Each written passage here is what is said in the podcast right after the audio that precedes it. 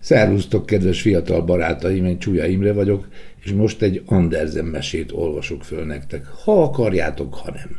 Ez persze tréfa volt. A címe a rongyok. Odakin a gyár előtt batyuba kötött rongyok halma tornyosodott. A rongyokat a világ négy tájáról szedték össze. Minden darabkának megvolt a maga története, s a maga nyelvét beszélte, csak persze nem lehetett egyszerre valamennyit hallani. Voltak köztük hazai rongyok is, külországiak is. Ott egy dán rongy hever egy norvég rongy mellett.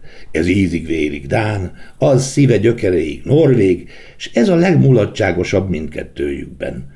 Így vélekedne minden józan eszű dán meg norvég. Megismerték egymás nyelvét, bár a norvég szerint a két nyelv olyan messze van egymástól, mint a francia meg a héber. Nekünk a sziklásormuk zord lakóinak a nyelvünk is férfias, erőteljes, a dán meg nem más, mint édeskés gyerekgügyögés.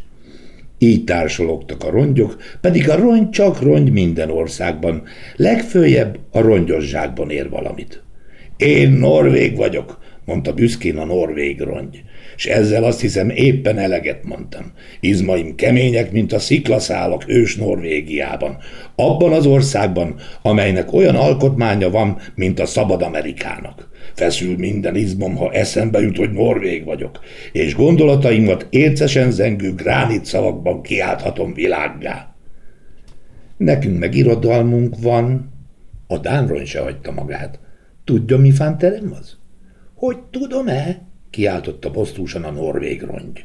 Tisztelt alföldlakó barátom, kedvem volna felvinni önt a sziklaormokra, ahol az északi fény a lámpás.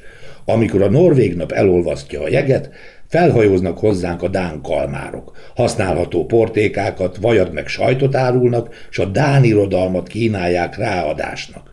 Csak hogy nekünk nem kell.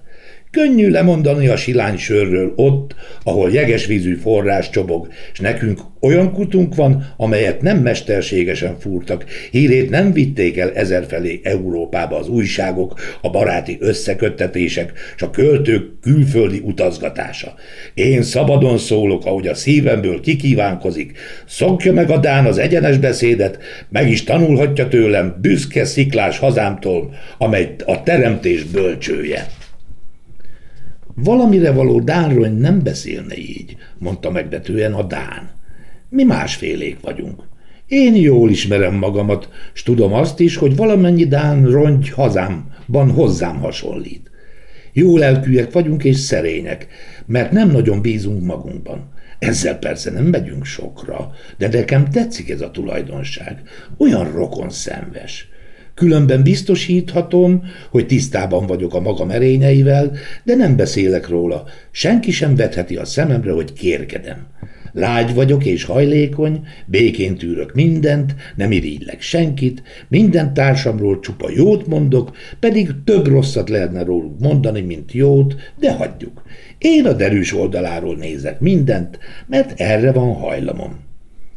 Ne szóljon többet hozzám ezen a lágy, émegős, alföldi nyelvem, mert rosszul leszek tőle. Recsent rá a norvég rongy, és a szél segítségével kiszabadult a maga batyujából, és átröppent egy másikba. Nem sokára papír lett mind a kettő. Véletlenül úgy esett, hogy a norvég rongyból készült papírra egy norvég ifjú hűséget fogadó szerelmes levelet írt egy dán leányhoz, a dán rongy pedig egy dán költő kézirat papírja lett. A költő egy ódát írt rá, amelyben a norvégek erejét és nagyságát dicsőítette. Rongyok is vihetik valamire, ha kikerülnek a rongyos zsákból. Igazsággá, meg szépségé változhatnak át, s jó egyetértésben hasznára lehetnek az embereknek. Eddig a történet. Ugye elég mulatságos volt. És ami fő, senkit se bántott meg, legfeljebb a rongyokat.